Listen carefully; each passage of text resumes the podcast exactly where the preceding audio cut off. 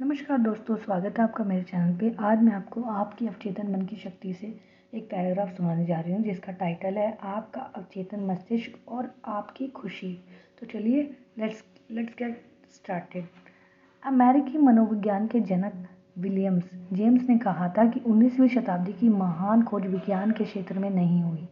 उस शताब्दी की सबसे बड़ी खोज विश्वास द्वारा अवचेतन की शक्ति की थी।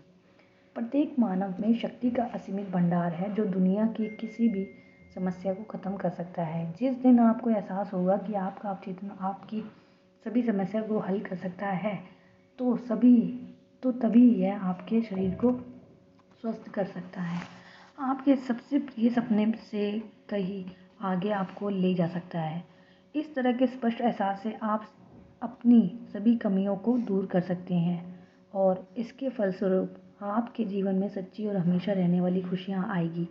आपको बहुत खुशी हुई होगी जब आपका बच्चा पैदा हुआ, जब आपकी ऐतिहासिक जीत हुई अथवा पुरस्कार मिला था, तब आप बहुत खुश हुए होंगे।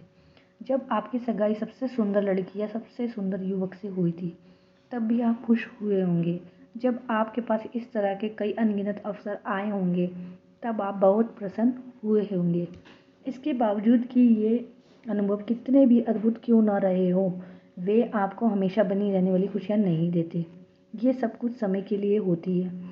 मुहावरों की पुस्तक में इसका जवाब है, जिसका विश्वास ईश्वर पे होता है, वही खुश रहता है।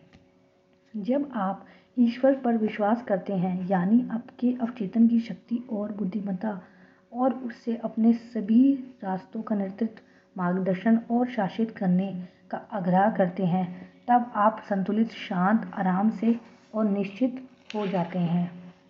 जब आप अपने चारों ओर प्यार, शांति और सद्भावना बिखेरते हैं तो वास्तव में आप अपने जीवन के आने वाले दिनों के लिए एक इमारत बना रहे होते हैं। थैंक यू दोस्तों। आपको मेरी स्टोरी कैसी लगी? आगे शेयर कर दीजिएगा।